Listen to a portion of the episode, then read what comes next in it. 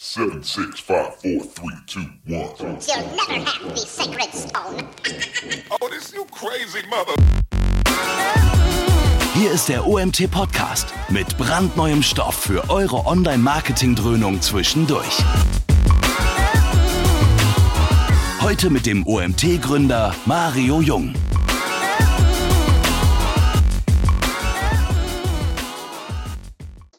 Ja, einen schönen guten Morgen. Letzter Tag vor einem langen Wochenende.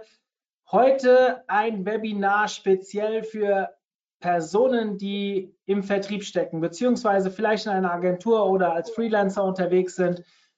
Ich begrüße den Stefan. Stefan, Servus. Hi, guten Morgen. Stefan war schon beim Freelancer Day mit einem coolen Vortrag dabei. Heute haben wir das Thema SEO im Vertrieb und Schmerzen mit dem Kunden.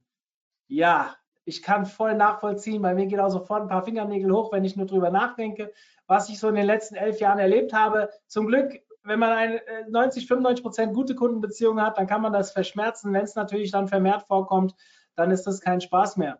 Dementsprechend bin ich sehr gespannt, was du aus deiner Erfahrung erzählst. Äh, vielleicht ganz kurz, Stefan hat früher eine Agentur geleitet, gegründet, ähm, hat sehr viel Erfahrung im Bereich, ist jetzt als Freelancer unterwegs äh, macht viele Seminare für, das wirst du wahrscheinlich gleich alles nochmal erzählen, ne? Seminare für Systrix. Und ähm, ihr kennt ihn sicherlich auch mittlerweile aus unserem Kosmos mit Artikeln, Webinaren, was er schon bei uns gemacht hat. Wir kennen uns schon jetzt mittlerweile knapp drei Jahre, verstehen uns ganz gut und bin immer wieder froh, wenn er dabei ist. Das ist schön, danke. Dementsprechend, ähm, ja, ich gehe in den Hintergrund und komme am Ende zur QA-Session wieder. Wenn ihr Fragen habt, für die, die das erste Mal dabei sind, einfach über den Chat stellen und ich werde am Ende mit Stefan in den Dialog gehen. In diesem Sinne, bis später. Bis später. Ja, vielen Dank, Mario. Ja, nochmal guten Morgen an alle, dass äh, ihr da seid, an die, die da sind. Und ähm, ja, Vertriebsschmerzen mit dem Kunden. Äh, es gibt äh, auch einige abgewandelte Vorträge, die ich in den letzten Jahren dazu immer gehalten habe, ob auf der Campix, auf dem SEO Day, ähm, wo auch immer. Äh, und sicherlich gibt es da immer auch eine gewisse Schnittmenge. Aber äh, es, wir haben natürlich dann trotzdem immer wieder mal ein paar neue Sachen dabei, weil das Ganze beruht natürlich auf Erfahrungen. Ja? Also das ist mir ganz wichtig. Das sind natürlich Dinge, wie ich sie für mich adaptiert habe, Learnings, die ich daraus gezogen habe und die ich heute für mich in meiner Welt anwende. Denn wir sind ja alle unterschiedliche Menschen. Wir sind vielleicht auch unterschiedlich äh, Unternehmer geworden oder selbstständig geworden. Wir sind äh, vielleicht gar nicht äh, äh selbstständig, sondern sind angestellt oder Angestellter oder äh, arbeiten eben halt freiberuflich, wie auch immer. Jeder hat so seine eigene Geschichte. Ähm, und die einen machen es so, die anderen machen es so. Und äh, ich versuche das auch bei dem Vortrag immer so ein bisschen nochmal mit reinzubringen, dass ihr nicht denkt, Mensch, äh, so wie der das macht, äh, das ist ja blöd, äh, ich mache das anders, dann ist das völlig in Ordnung, weil das Wichtigste und das ist auch der, der Spirit dieser ganzen Geschichte ist, dass ihr am Ende glücklich seid, aber eure Kunden eben halt auch. Äh, das äh, wäre so das Optimale. Ja, Mario hat schon kurz gesagt, ich will da gar nicht zu viel Zeit verlieren. Ich bin seit 20 Jahren Digitalunternehmer, 17 Jahre eine eigene Agentur gehabt für Webentwicklung, Online-Marketing und eben auch SEO dann später äh, bin seit drei Jahren Freelancer und verbinde alles, was mir Spaß macht rund um SEO äh, oder wo ich meine, dass das auch für mich äh, erfüllend ist, ne? weil das ist nämlich auch so ein wichtiger Punkt an der ganzen Geschichte. Wir müssen ja irgendwie auch unseren Job gerne machen. Ja?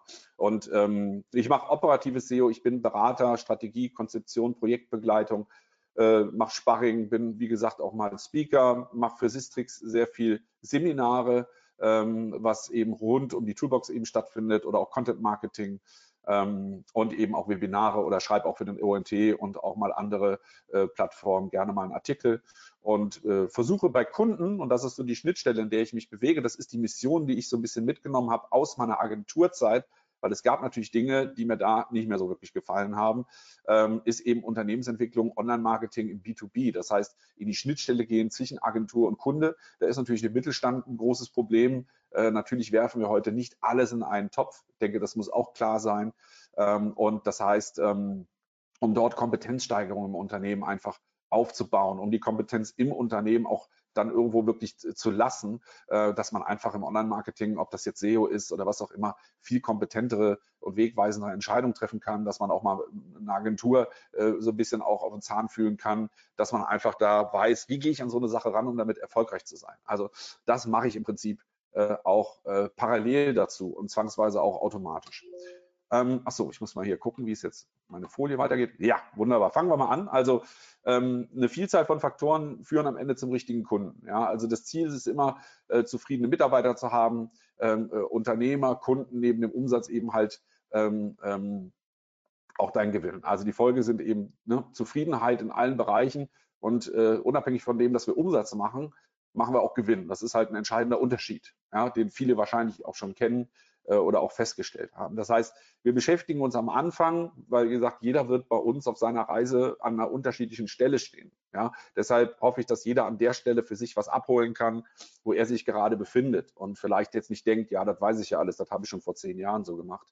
Ähm, das heißt, am Anfang beschäftigt man sich oft mit Kalkulationen, mit Stundensätzen, mit Tagessätzen, äh, mit einer Monatspauschale oder mit Projektpreisen. Ne? Wie kalkuliere ich das? Wie biete ich das an? Wie steige ich überhaupt ein in dieses gesamte Vertriebsschema, wenn es um SEO geht?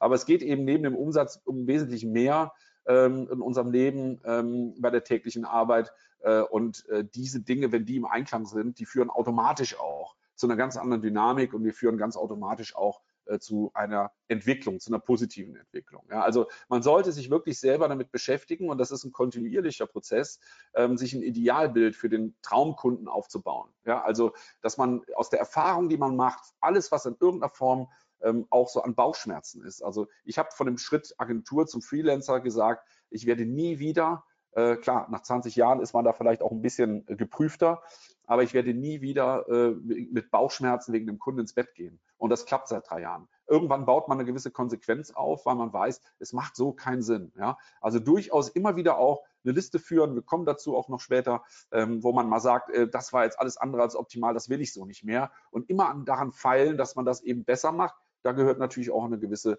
Konsequenz dazu. Aber die Folge ist, dass man sich der eigenen Kompetenz auch mehr und mehr bewusst wird. Ja, äh, man weiß genau, unabhängig davon, dass ich Stunden abarbeite, bin ich jemand, der meinem Kunden zu mehr Sichtbarkeit äh, und Umsatz und auch Gewinn verhilft. Ja, äh, und dessen sollte ich mir auch mehr und mehr bewusst sein. Es geht also nicht nur um die Wertschätzung vom Kunden, die wir wollen und die wir brauchen, sondern es geht vor allen Dingen auch mal um die eigene äh, Wertschätzung. Ja, das ist relativ wichtig. Ich mache gerade das Licht mal ein bisschen runter.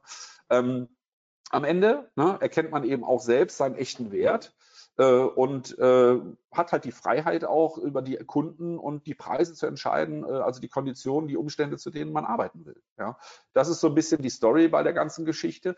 Äh, es gibt mal so eine Statistik, ähm, nagelt mich nicht fest, äh, ob die jetzt äh, zwei oder drei Jahre alt ist. Ja, es geht eigentlich so um eine Herleitung und ich glaube, dass das heute nicht so viel anders ist als das, wie es hier steht. Das zeigt zumindest das Feedback, was ich aus Kundenlandschaften erhalte. Ähm, also mal so Gründe für keine Suchmaschinenoptimierung. Ja? Warum machen wir das nicht? Und ich glaube, wir kennen das alle oder viele kennen das, äh, immer wieder auch mal gehört zu haben. Der größte Teil haben wir schon gemacht sind aber enttäuscht oder haben wir schon gemacht, funktioniert aber nicht. Ja, dann haben wir noch einen Anteil, die sagen, ja, wir präferieren andere Online-Werbeformate das ist in dem Sinne ja wertfrei, weil das kann ja auch richtig sein. Ne? SEO ist ja nicht ein Kanal für alles, sondern es geht ja nachher um eine gute Multi-Channel-Strategie, dass ich weiß, da ist für mich, äh, äh, da sind für mich die Google Ads äh, perfekt positioniert, da sind für mich Social Ads positioniert, ähm, da haben wir im Prinzip SEO äh, und dann haben wir vielleicht noch irgendwie ein Display oder sogar eine Printwerbung, was auch immer. Ja? Also SEO muss ja kein Format sein. Ja?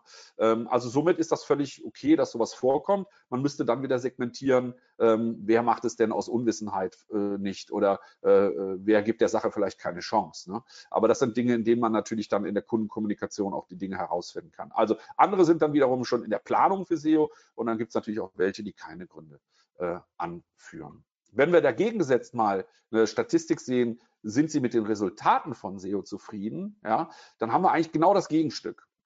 Also sehr gut bis gut, immerhin, sage ich mal heutzutage hoffentlich an die 30 Prozent oder mehr, äh, befriedigend bis ausreichend und dann haben wir mangelhaft bis ungenügend. Und wenn wir jetzt die beiden Sachen mal äh, gegenüberstellen, ne, dann haben wir im Prinzip mangelhaft bis ungenügend, was die Zufriedenheit angeht, wobei die Agentur oft, und nochmal, ich schmeiße nicht in, alle in einen Topf, ne? das ist mir ganz wichtig, weil alle von uns kennen auch ihren Wettbewerb oder viele von uns kennen ihren Wettbewerb schon sehr gut. Und man weiß, dass im Wettbewerb auch äh, viele dabei sind, lassen wir sie ruhig schwarze Schafe nennen, wie auch immer, die sicherlich nicht an so eine Sache rangehen, die sicherlich Kunden nicht so betreuen, wie man das tun sollte. Ja, ähm, und äh, da stoßen eben viele Kunden drauf, auch auf solche, aus den unterschiedlichsten Gründen, da sprechen wir noch drüber. Ähm, und deshalb gibt es sehr viel Unzufriedenheit im Ergebnis äh, von, von, von SEO, ne, was wir auf der rechten Seite sehen, haben wir schon gemacht, sind aber enttäuscht. Und, ähm, und jetzt ist halt die Frage, liegt das nun an der Agentur, ähm, äh, an, dem, an dem Kunden oder an beiden? Ja, also dass man das zum einen äh, resigniert als Kunde äh, und dass man, wenn man das gemacht hat mit den Ergebnissen, eigentlich eben halt äh, unzufrieden ist. Ja. Und ähm, da haben wir halt mal so, ich weiß nicht, ich hoffe, man sieht meine Maus, dass ich damit immer mal was zeigen kann. Ähm, haben wir halt einmal das, was so aus Agentur kommt, die sich jetzt mal ne, ganz übertrieben gesagt, no offense, manchmal natürlich auch so als Superheld irgendwie fühlt, äh, sehr motiviert ist, ähm, wir haben im Freelancer Day, hat, hat, Mario auch mal so zwei, drei Sätze dazu gesagt, wo dann auch mal gefallen ist, ähm, sehe ich genauso. Äh, nicht jede Agentur oder nicht jeder Dienstleister, nicht jeder Freelancer macht das jetzt vorsätzlich oder will jetzt einen Kunden über den Leisten ziehen, sondern es hängt immer von der von der Reife auch ab. Ne? Das sehen wir halt hier, fehlende Reife oder Erfahrung. Das ist halt ganz wichtig. An welcher Stelle befinde ich mich als Unternehmer, äh, als Agentur? Äh, ich bin motiviert, ich bin positiv eingestellt, ich möchte gewissenhaft Business machen, aber ähm, ich kenne viele Sachen noch gar nicht. Ja? Und ähm, fange erstmal an und biete das somit auch günstig an und äh, verspreche vielleicht einem Kunden auch erstmal viel, um Kunden zu kriegen, damit ich auch das Gefühl habe, mein Laden läuft. Ja? Und äh, da ist man dann irgendwann ähm, äh, auch, äh, ja, je nachdem, wie weit das dann geht, ist man auch schon mal dann später mehr umsetzend als beratend. Ne? Also so der, der, die Negativerfahrung, die dann Kunden machen, die es aber nicht anders kennen, die denken dann, es läuft halt so in dem, in dem Geschäft, ähm, dass man einfach mal sagt, äh, man hat erstmal selber vielleicht eine Checkliste, die setzt man einfach um oder der Kunde kommt und sagt, hör mal, ich habe mal gehört, wie sieht es eigentlich aus mit Pinterest, wie sieht es eigentlich aus mit dies und jenes. Ähm, äh, und man sagt dann, ja, das können wir gerne mal machen. Super, ja, dann machen wir das. Ne? Also hier geht es ganz krass, und das sieht man hier in der Mitte, um Sensibilisierung ja, an den Kunden. Man muss den Kunden an die Hand nehmen. Der Kunde muss beraten werden. Man muss den Kunden darauf sensibilisieren, zu sagen, was könnte für dich vielleicht interessant sein oder wichtig sein. Wie siehst du das Ganze in zwei, drei Jahren? Und das fängt ja bei der Webentwicklung schon an, ja, wo wir eben sagen müssen, wie oft nutzt du diese Dinge? Ist es sinnvoll, vielleicht mit einem Initialaufwand ein Modul zu entwickeln, weil du nachher eine halbe Stunde brauchst, um vielleicht eine, äh, einen Mitarbeiter zu wechseln? Oder äh, macht, das, äh, äh, macht das Sinn, da ein Modul zu entwickeln, was erstmal mehr kostet, was aber nachher jeder Praktikant ähm, bedienen kann? Und beim SEO ist es genauso, dass man auf der einen Seite immer hört, weil ich treffe ja auf viele Ist-Zustände, das werdet ihr genauso. Und dann spricht man mit dem Kunden und dann kommt man einfach oft in die Situation, dass man denkt, meine Güte, was, was haben die da gemacht? Was habt ihr dafür bezahlt? Ne? Und ähm, das heißt, äh, da werden Dinge einfach umgesetzt. Man hat vielleicht auch SEO-Checklisten, die man einfach macht, wenn der Kunde SEO beauftragt. Aber es geht ja eben, wie man sieht, auch hier um Ziele. Ja, es gibt dann oft keine Ziele, natürlich auch von beiden Seiten nicht. Ähm, wichtig ist einfach auch so ein bisschen ähm, natürlich Wertschätzung. Also das ist das, was wir alles erzielen wollen. Und wie gesagt, auf unserer, um, auf Agenturseite kommt man über die Zeit natürlich, äh, je nachdem, wie man wächst oder je nachdem, wie man ähm, sich entwickelt als Unternehmen, auch in so eine umsatzgetriebene Situation. Ja, also ich bin nämlich dann irgendwann kein SEO mehr, sondern ich bin Unternehmer. Und da muss man sich auch darüber bewusst sein, wenn man sich selbstständig macht. Das ist ein anderes Thema, aber man wird gegebenenfalls umsatzgetrieben. Ich habe Personal, ich habe Kosten und ich kann da nicht so frei entscheiden, ähm, ähm, ist das was für mich oder nicht, dieser Kunde, sondern man hat so einen gewohnten Prozess, der Kunde fragt was an ähm, und ja, klar, mache ich ein Angebot, auch guck mal, wir haben einen Auftrag gekriegt und dann haben oft dann die Mitarbeiter, je nachdem, wie ich halt so strukturiert bin, äh, nachher den schwarzen Peter und haben eine Frustzone, weil entweder auch ähm, fehlende Autorität fehlt. Also auch hier haben wir das Problem Autorität. Das ist eines der wichtigsten Dinge. Die Leute, die am Kunden da äh, äh, fungieren, die brauchen Autorität. Ja, das wird ja auch intern teilweise einfach gar nicht gewertschätzt, die Kompetenz eines SEO-Mitarbeiters, der dann eben vom Vorgesetzten oder vom Chef oft mal hört, ja, das ist schön und gut, wir machen es aber anders oder wir machen es trotzdem so. Ne?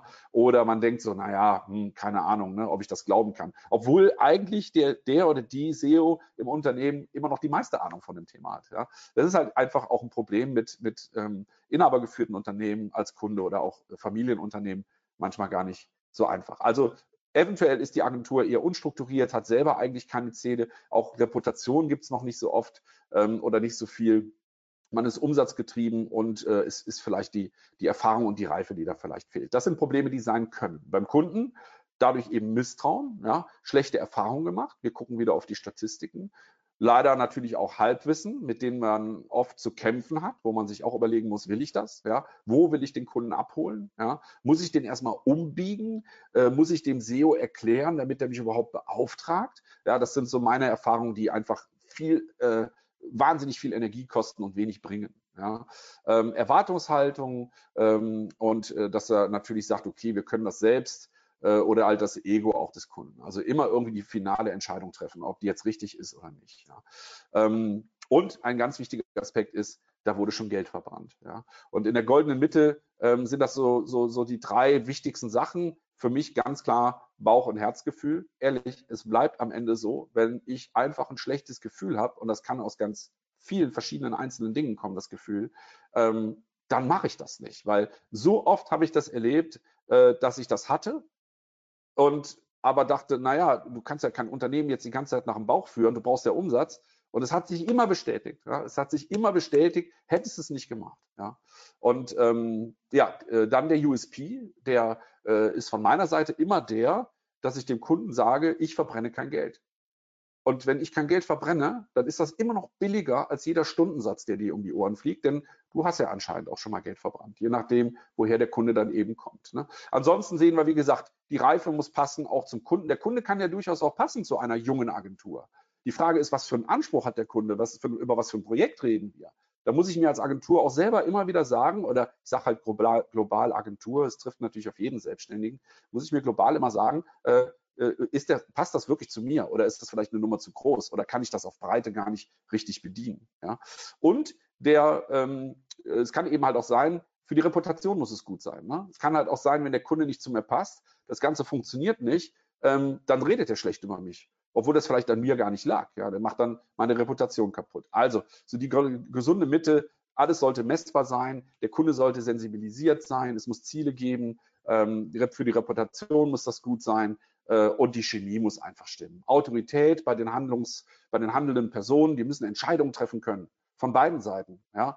Ähm, und äh, am Ende ergibt das eben ein gutes Bauch oder, oder auch Herzgefühl zu sagen, geil, da freue ich mich drauf. Wenn alles von vornherein geklärt ist und das ist das Ziel, äh, dann macht es auch Spaß, in so ein Projekt einzusteigen. Und es gibt halt äh, einige Schritte zum Vorfiltern des Kunden. Äh, ich weiß, Präsentation ist manchmal etwas textlastig. Ähm, das ist für einen Vortrag auf der Bühne vielleicht ein Problem, aber ähm, ich äh, kann den Vortrag auch gerne zur äh, Verfügung stellen ähm, und äh, dann finde ich das ganz gut, wenn man doch nochmal so schwarz auf weiß, äh, sage ich mal, äh, die Sachen auch mal ein bisschen nachlesen kann, die man so gemacht hat. Also so eine eigene Checkliste würde ich auch stetig ergänzen. Das sind einfach nur Erfahrungen. Ne? Also und jeder Typ ist ja anders. Ne? Was mich so genervt hat, dass er, dass der Kunde jetzt anfängt, mir meinen Job zu erklären. Ne? Oder äh, dass ich auch mal weiß, ob er schon, dass ich mal abfrage oder rausfinde, hat er schon schlechte Erfahrungen gemacht. Ne?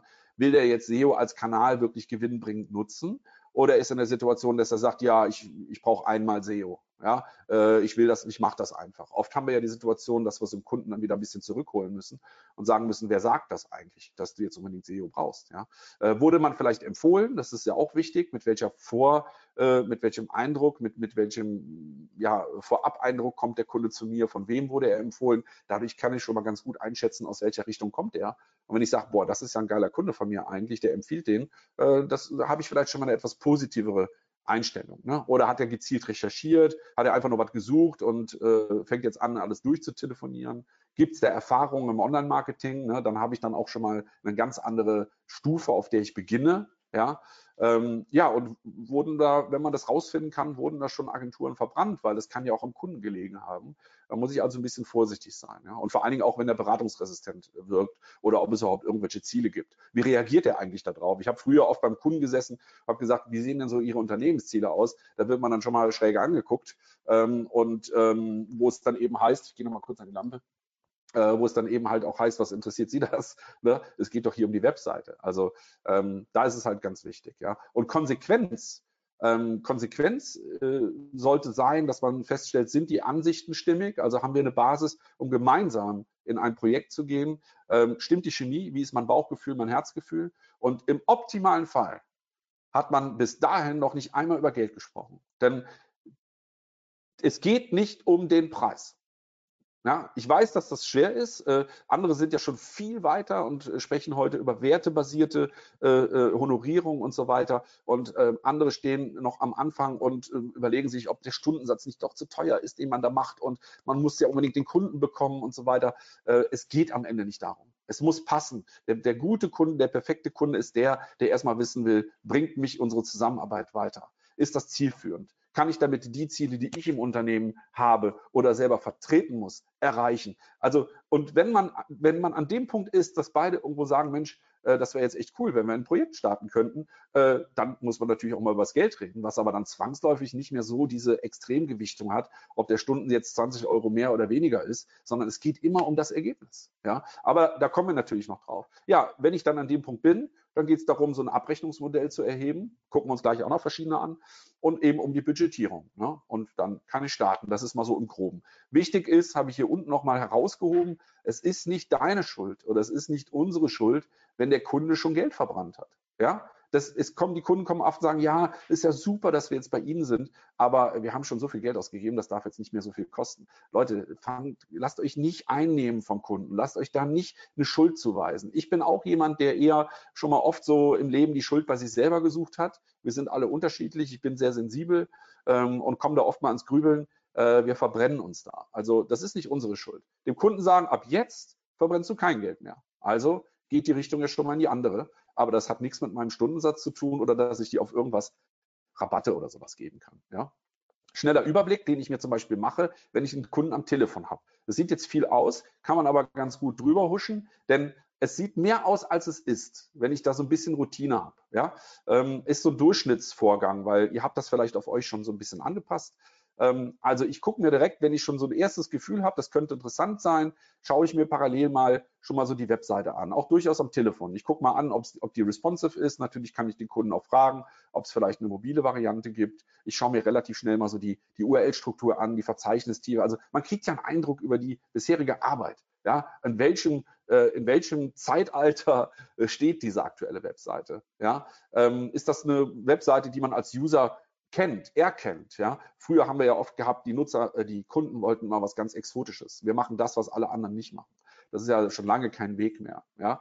Ähm, gibt es grundsätzlich Content oder gibt es halt überhaupt ein Content-Format? So ein bisschen gucken, ob im Text auch mal ein paar Links gesetzt sind. Es geht wirklich nur um den groben Eindruck, dass man schnell erkennt, ach du grüne Neune, äh, da muss ich vielleicht erstmal anfangen, eine neue Webseite aufzubauen oder der Kunde. Ja? Auch so SSL oder mal so Konfiguration der Domain ist die mit und ohne www erreichbar oder wird die nicht weitergeleitet oder funktioniert eine Variante nicht?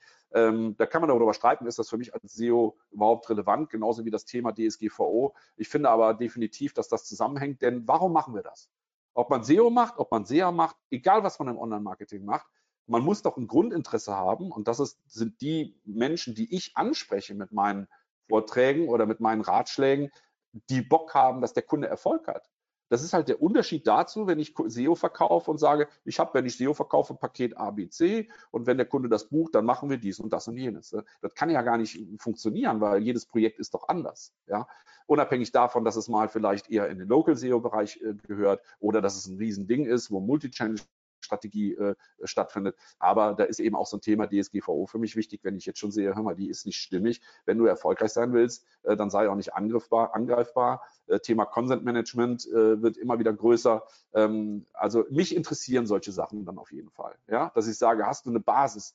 die überhaupt Sinn macht. Also schneller Überblick mal machen. Ich kann auch in einem, in einem, in einem SEO-Tool eine On-Page-Analyse starten. Das ist ein Klick damit ich mal einen Eindruck über den Status quo kriege, vielleicht auch schon Optimierungspotenzial andeuten kann, Probleme ansprechen. Also ich rede wirklich so über eine Viertelstunde, maximal 20 Minuten Gespräch, äh, wenn ich schon am Anfang merke, okay, macht Sinn zu sprechen mit demjenigen ähm, und dann kann ich mir einen Überblick verschaffen. Ja? Also dauert das Scrolling dann länger, weil es vielleicht echt eine sehr umfangreiche Seite ist, rufe ich den Kunden zurück. Ne? Aber eine Sache muss klar sein, der Kunde erhält selbstverständlich erst Details, äh, sobald er uns auch beauftragt hat. Ne? Äh, für mich ist das, für meinen Eindruck. Ja, dass ich sehe, okay, ähm, manchmal vertut man sich mit dem, den man am Telefon hat, habe ich auch schon gehabt. Eine einzelne Ärztin, wo ich dachte, oh Gott, oh Gott, die war dann vielleicht auch im ersten Moment für mich auch so ein bisschen affektiert, wobei das heute alles anders ist. Ähm, aber ich habe die Webseite gesehen, da habe ich schon direkt gedacht, nee, sowas willst du ja nicht mehr. Ne? Sowas willst du nicht mehr. Aber ich habe die Webseite gesehen und gesagt, Mensch, die Seite hat Content, die hat eine gute Struktur, die Person scheint wirklich richtig an die Sache ranzugehen. Und schon wurde es für mich interessant. Ja? Also man kann dann zum Beispiel eben mit so einer Analyse, mit den Dingen, die man vielleicht ausgewertet hat, äh, zum Beispiel auch in einen Workshop reingehen. Ja. Wichtig ist, was finde ich relativ schnell für so einen Kunden rüberkommen muss, ähm, ist natürlich die technische Basis. Also ich habe jetzt hier mal so eine Grafik, die ist äh, vom Hans Kronenberg aus unserem Sistrix Content Marketing äh, Seminar. Ähm, da äh, beschreiben wir immer das Ganze so, die Webseite ist die Rakete, das ist das technische SEO. Ja? Äh, und dann kann ich dem Kunden ganz klar machen, wenn die technische Basis Mist ist, dann brauche ich auf der Basis kein SEO machen. Ne? Ich weiß also nie, wie würde jetzt wirklich was performen, wenn die technische Basis besser wäre. Ne? Somit hat die On-Page-Optimierung oberste Priorität. Ähm, und ähm, da kann man zum Beispiel auch schon mal einen ganz guten Initialaufwand äh, ableiten, wenn man in diese SEO-Maintenance, in die Betreuung reingeht. Also zu wissen, wir müssen erstmal zwei, drei, vier, fünf Tage dies und jenes machen, bevor wir in eine relativ äh, äh, äh, gleichbleibende Routine übergehen und alles nach und nach optimieren. Ja. Ähm, das heißt, wenn die Seite dann okay ist, wenn die Seite technisch optimiert ist, kann ich dem Kunden schon mal sagen, brauchen wir den Treibstoff für die Seite. Ne? Neben jetzt anderen möglich, allen möglichen Ranking-Faktoren, auch wie Backlinks und so weiter, geht es ja in erster Linie mal um Content. Ja? Und da kann man dann schnell ja auch mal sehen auf der Seite, gibt es überhaupt ein Content-Format? Ähm, bedeutet, gibt es da schon eine Entscheidung, welche Seiten denn vielleicht für welche für welchen Teil der User Journey äh, der Zielgruppen ranken sollen. Habe ich Produktseiten, Kategorieseiten, vielleicht ein, ein Content-Format wie ein Blog oder ein Magazin hinten dran? Ähm, Brauche ich das überhaupt? Ja? Ähm, also so kann man dem Kunden schon mal schnell sagen, was überhaupt gemacht werden muss, damit wir dann auch wirklich in eine äh, zielgerichtete Sichtbarkeit reinkommen. Ne? Und wenn man das so ein bisschen trainiert, mit dem schnellen Überblick, auch am Telefon, mal eben mit der On-Page-Optimierung, gegebenenfalls den Kunden dann zurückrufen und diese Dinge schon mal andeutet, dann ist man schon mal einen Schritt weiter, weil man sehen kann, wie geht der Kunde damit um. Ja, weil ähm, wenn es nicht gerade nur um Sparring oder Beratung geht, sondern um eine langfristige Zusammenarbeit, ähm, dann äh, geht es eigentlich später hauptsächlich darum, mal äh, eben die nächsten Schritt zu gehen, nämlich in den Workshop. Und da kann man schon mal sehen, äh, geht der Kunde da mit oder ist dem das schon zu viel, weil er das Ganze nicht ernst nimmt oder einfach zu sehr auf das Geld achtet, was er da ausgeben will. Haben wir gleich noch zwei, drei Anhaltspunkte, wo man da vielleicht ein bisschen nachbessern kann wichtigste Aussage, warum dieses Vorfiltern wichtig ist oder dass ihr selber euch versucht, auch anhand der Erfahrungen, die ihr macht, wirklich eine Checkliste aufzubauen. Äh, was hat sich nicht ausgezahlt? Was will ich einfach nicht mehr haben? Auch was war gut natürlich, ja, dass man einfach daran denkt, also wer immer Ja sagt, macht Umsatz, wer auch mal Nein sagt, macht Gewinn. Ja, das ist einfach Fakt. Ja, weil äh, schlechte, ähm, schlechte Konstellationen brauchen unfassbar viel Energie und bringen meistens wenig Resultat, also zumindest im monetären Sinne. Ja? Also es können einzelne Trigger sein, das heißt alleine der Zustand der Seite, wo ich sage, mach, müssen, du musst erstmal eine neue Webseite machen, das macht so alles überhaupt keinen Sinn. Äh, auch die Erwartungshaltung des Kunden, wie gesagt, mein Bauchgefühl, ähm, das, das Budget oder das Vergütungsmodell, dass es keine Ziele gibt, vielleicht auch kein Interesse an diesen Zielen zu arbeiten und vor allen Dingen natürlich auch Beratungsresistenz. Es kann ein Mix aus dem sein, aber manchmal kann es auch ein einziger Punkt sein, der mir sagt, nö, da sind viele Dinge, die sind gut, aber das mache ich nicht. Ja.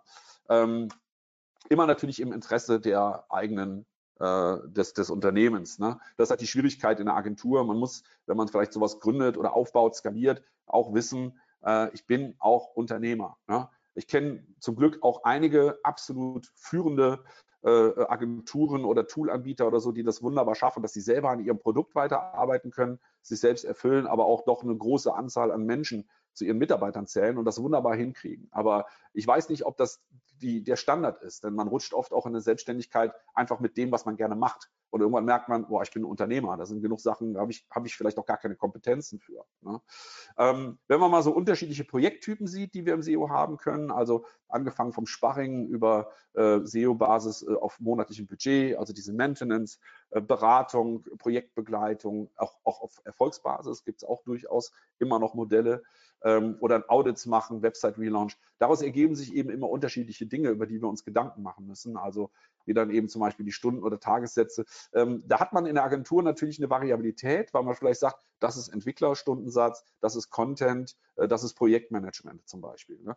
Als Freelancer rate ich davon ab, ne? weil man ist eine Person. Man muss sich eher überlegen, ähm, wo, man, wo man wirklich seine Spezialisierung hat. Also ich pflege auch noch Content ein, weil es einfach Sinn macht, je nach Projekt. Ja, weil es sonst zu umständlich ist, wenn ich nachher virtuell Dinge korrigieren muss oder Screenshots mache, wo ich sage, das und das bitte verlinken und so weiter. Und weil es einfach aus der Vergangenheit so gewachsen ist. Ne? Ich mache viel Projektmanagement, ja, äh, operatives SEO und auch Beratung, Dokumentation, Konzeption. So, das ist alles ein Stundensatz. Da kann ich ja nicht als Freelancer sagen, ach, ich mache jetzt heute drei Stunden Content, das ist ja nur 50 Prozent äh, wie meine anderen SEO-Stundensatz. Das ist für mich total unwirtschaftlich. Ja? Ich komme also zwangsweise in die Situation, ähm, dass ich nur doch noch nur noch das eine mache. Also kann ich auch sagen, ich habe einen Stundensatz und äh, wenn das und ich berate den Kunden ja auch. Ich sage ja auch, pass mal auf, ähm, das, was da passiert, das kannst du selber. Willst du das selber machen? Oder gebe ich das vielleicht einem Kollegen? Ähm, und wenn das für den Kunden in Ordnung ist, mache ich es halt selber. Aber ich mache es halt über einen festen Stundensatz. Verschiedene Abrechnungsmodelle, also stundenweise. Ich rechne im 15 Minuten Takt ab, sage ich mal, ja, wenn es um, um, um Sparring geht, Beratung geht. Äh, ich kenne welche, die machen das wirklich auf die Minute genau, also echt extrem fair. Äh, Initialaufwände muss ich mich mit auseinandersetzen oder auch Pauschalen, die ich gegebenenfalls für Audits äh, äh, zusammenstelle, ähm, gebuchte Tage, die abgerufen werden oder auch erfolgsbasiert. Ne? Dann gibt es normalen Beratervertrag, äh, den ich habe bei kleinen Dingen, wo ich einfach sage, da stehen eben gewisse Dinge drin, gucken wir, sehen wir gleich noch. Ähm, oder ich muss ein richtiges Angebot machen mit einem Vertragswesen hinten dran. Ja, oder auf Erfolgsbasis muss ich natürlich auch Beteiligung regeln. Ja.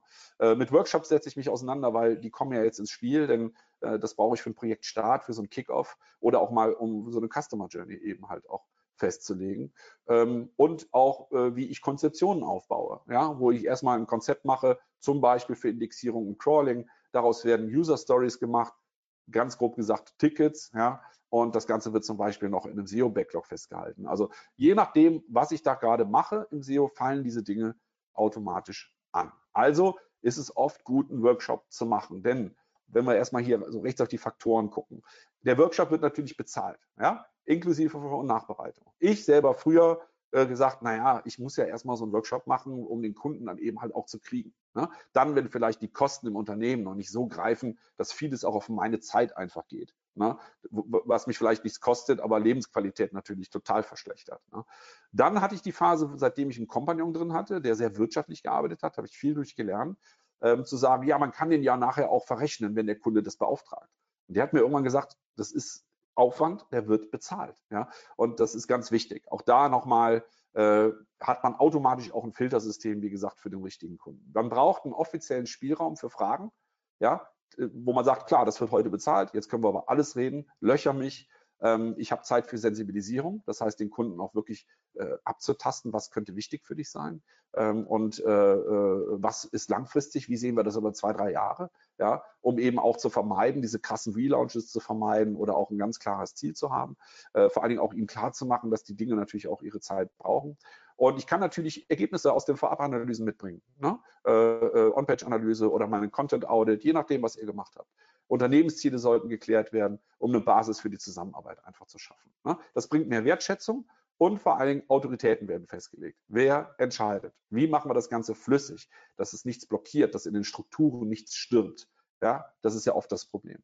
Und da haben wir hier mal so zwei Seitenthemen für dich. Also, was ist für mich wichtig in so einem Workshop? Zum Beispiel die Erläuterung der On-Page-Analyse. Welche Maßnahmen würden daraus erfolgen?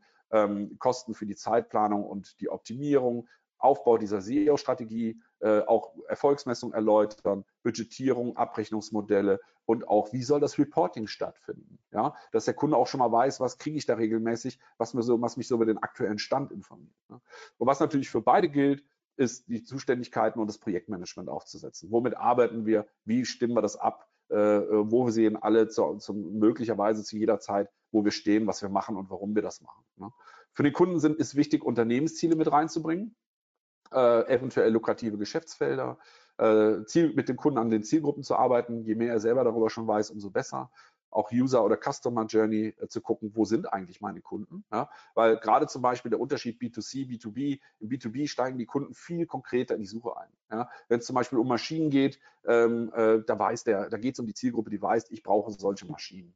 Und nicht, ich will gerne ein Produkt herstellen, wo ich so eine Maschine brauche, ähm, wenn so eine Maschine vielleicht eine Viertelmillion Euro kostet. Ne? Da ist die User Journey, die Zielgruppe viel näher dran am Produkt als im B2C, wo wir sagen, wir haben vielleicht eben Produkte, wo der Kunde noch gar nicht weiß, ah, dass es uns gibt und dass unser Produkt seine Lösung sein kann. Also brauche ich andere Content-Formate, die den, den User weiter hinten abholen. Daraus entstehen ja ganz andere strategische äh, Dinge und auch Kosten sozusagen. Ne? Und somit auch natürlich Conversions definieren, also äh, was ist das Ziel auf der Webseite ähm, und äh, ich gucke halt im Prinzip, wie sieht es mit Content aus. Ne? Das heißt, äh, auch so den Prozess mal abzuwickeln, Keyword-Analyse oder Texte, äh, um eben zu gucken, welche Content-Formate brauchen wir. Also unabhängig von der Produktseite, von der Landingpage, vielleicht noch ein Magazin oder solche Dinge.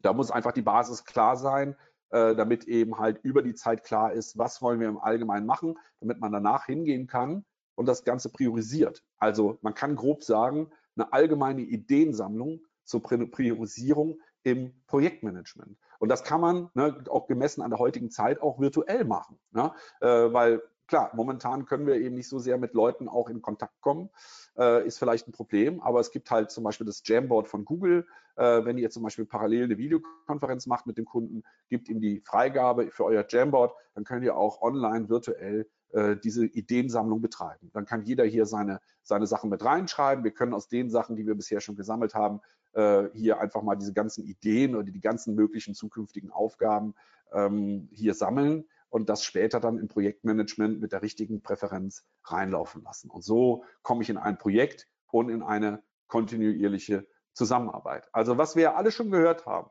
ja, SEO ist kein Projekt, sondern ein Prozess.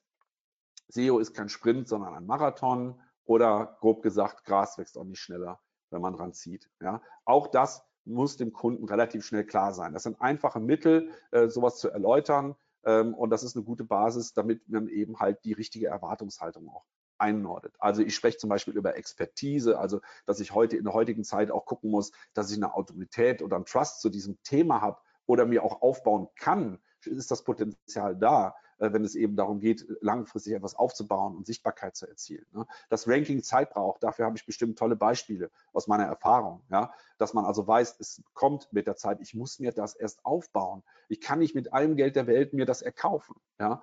Und Suchintention ist auch ein total wichtiger Punkt heutzutage. Na, ich habe immer wieder Leute auch in den Seminaren, die sagen, ja, wenn ich mir jetzt die und die Keywords aussuche, was muss ich dafür machen, damit ich dazu ranke? Man sucht sich das ja nicht aus, sondern man muss sich damit beschäftigen, ähm, wie ist eine Suchintention von einem Nutzer, äh, wie kann ich eine Suchintention so gut befriedigen, dass mein Inhalt kommt, wenn er danach sucht. Ja, da geht es nicht um Aussuchen oder irgendwie Keywords irgendwo reinschütten und dann drücke ich am Knopf und dann läuft das. Diese Dinge müssen, kann man den Kunden gut erklären, weil es eigentlich recht einfach ist vom Verständnis her, aber die richtigen Maßnahmen zu treffen, das ist natürlich dann unser Job. Ja.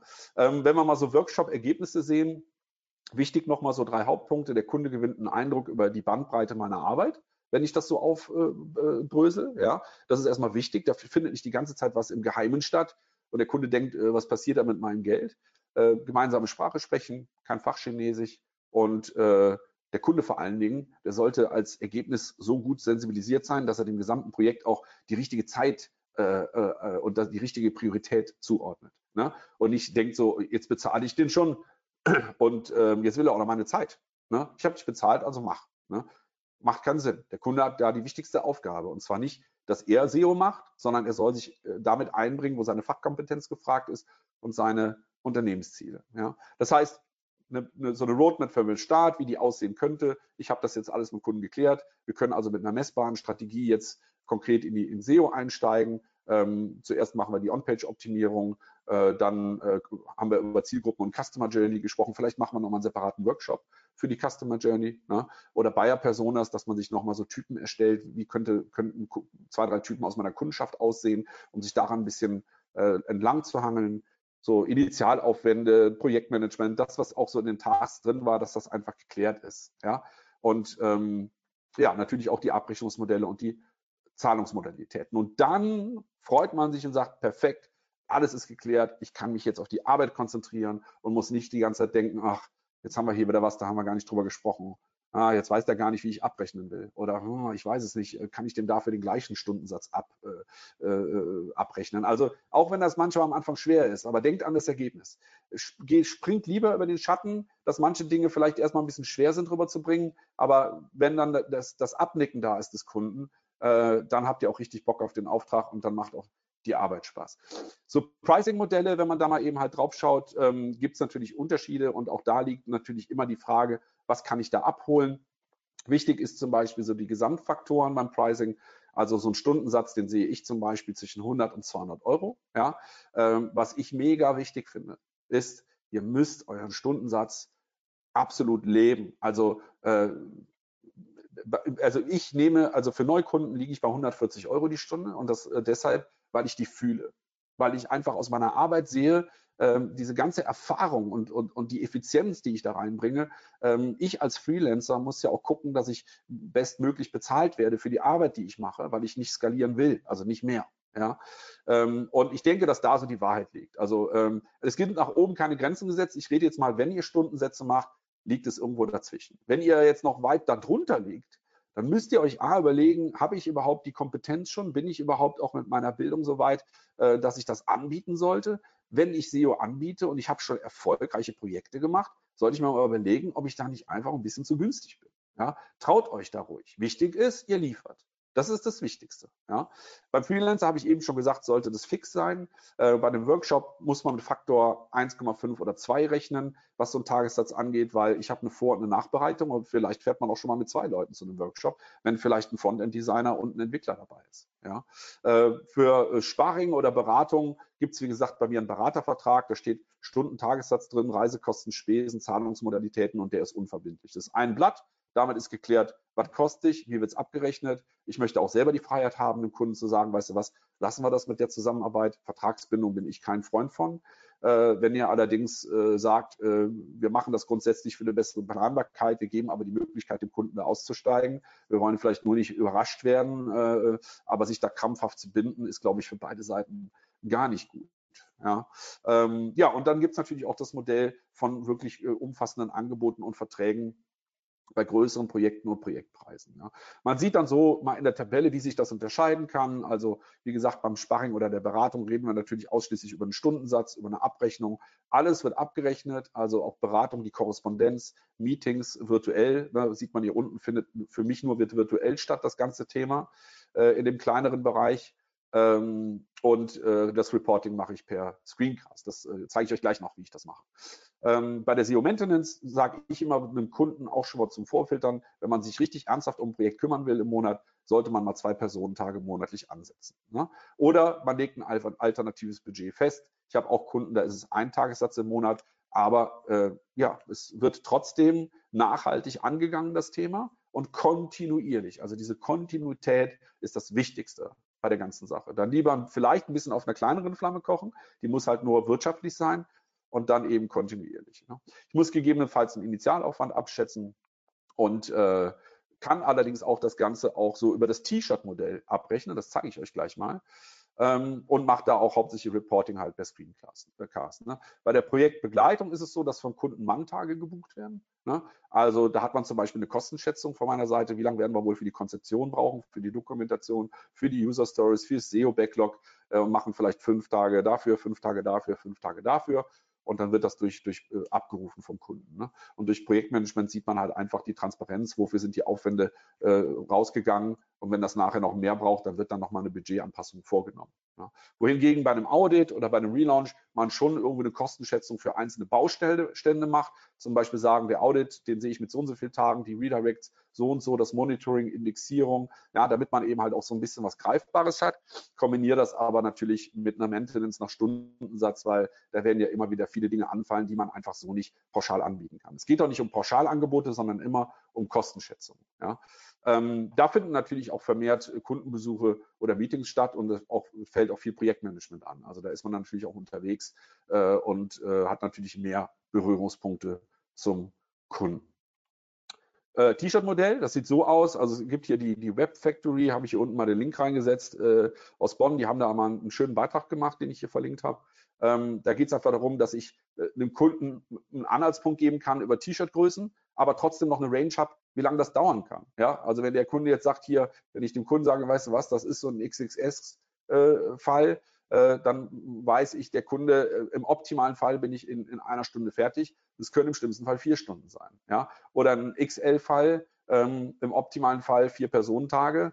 Ähm, geh mal von acht aus, im schlimmsten sind es 16. Ja? Das, der Kunde braucht was, womit er sich zumindest einen Umfang schaffen kann. Dass er dann wieder sagen kann, okay, das würde bedeuten, ich brauche maximal das aus dem Topf, kriege ich das hin, okay, alles klar, äh, ne, wo ich dann immer sagen kann, Mensch, äh, es, es, kann auch dazwischen liegen, ne? aber da hat man mal eine, Grund, eine grundsätzliche Sache, wo man sich besser orientieren kann und man als Dienstleister nicht direkt sagt, boah, wenn ich das jetzt aber nicht in drei Stunden schaffe, dann habe ich wieder drauf gezahlt. Ne?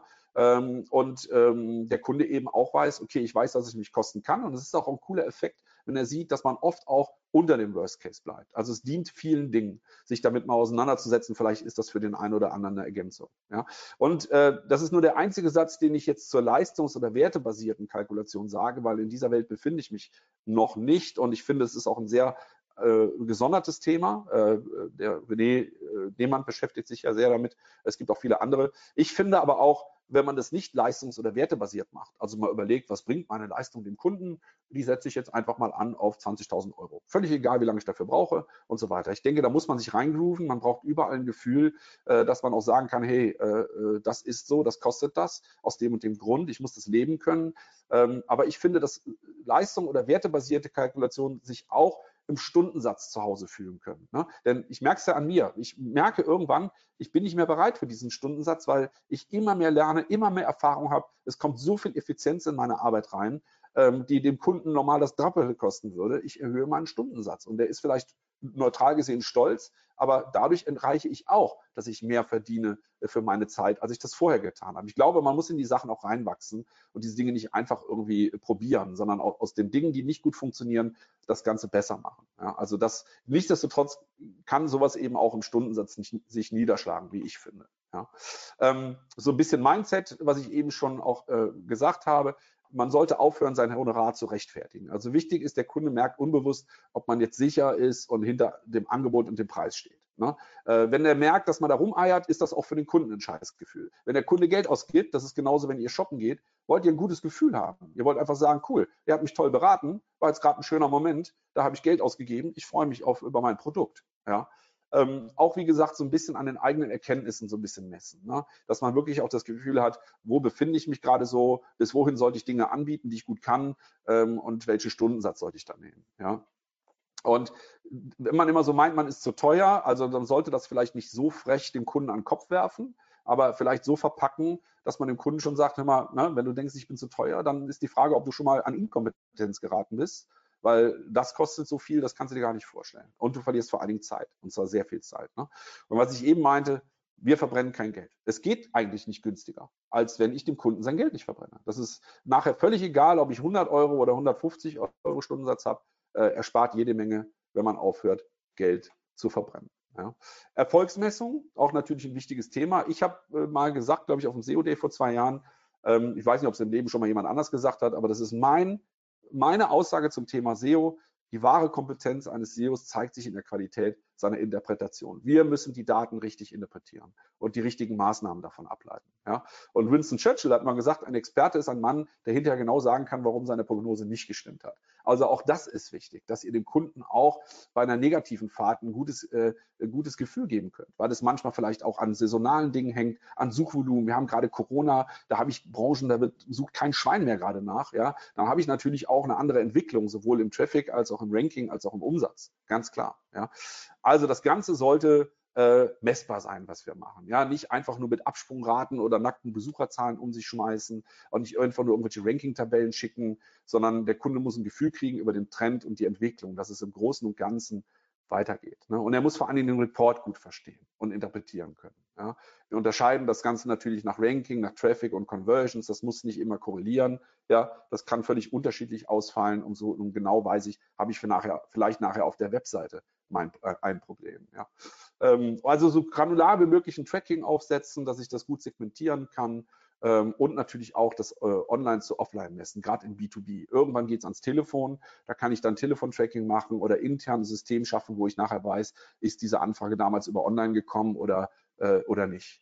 Das sind Dinge, mit denen ich mich beschäftigen sollte. Zum Thema Reporting, also ich mache schon lange keine schriftlichen Reportings mehr. Ich persönlich, warum? So Nachteile, die ich daran sehe, es ist eigentlich unmöglich, dem Kunden äh, die Daten richtig zu erläutern. Äh, oft hört man eigentlich auch bei Kunden, dass die Reports unverständlich sind. Äh, wenn man gute Reports schriftlich macht, er, erfordern die einen erheblichen Aufwand und somit Kosten. Ähm, der Kunde wird auch oft im Tagesgeschäft stets unterbrochen beim Lesen, dann legt er das weg. Ja, man denkt immer, man ist auf dem gleichen Level wie der Kunde und dann sagt er nachher, ja, nee, das habe ich nicht gelesen, habe ich keine Zeit für gehabt. Ja, und wenn man jetzt mehrere Beteiligte hat, dann muss auch jeder Beteiligte da irgendwie diesen Report erstmal lesen. Ähm, und deshalb bin ich irgendwann auf Screencasts umgestiegen. Ich nutze hier Screencastify. Das ist ein total günstiges Tool äh, als Chrome-Erweiterung, was mega ist, was alles kann. Äh, ich bereite das vor, indem ich natürlich meine Tabs aufmache, die ich dann eben im Report verwenden will und ähm, da erläutere ich alle Daten live in den Tools. Ne? Der Kunde bekommt einen viel besseren Eindruck meiner Arbeit, Wertschätzung. Ja? Je nach Marketing-Schnittstelle wird auch im Unternehmen selbst ja mit solchen Tools gearbeitet. Die bekommen wieder Learnings auch darüber. Finden das voll cool, mal zu sehen, wie ich an die Sachen eigentlich drankomme.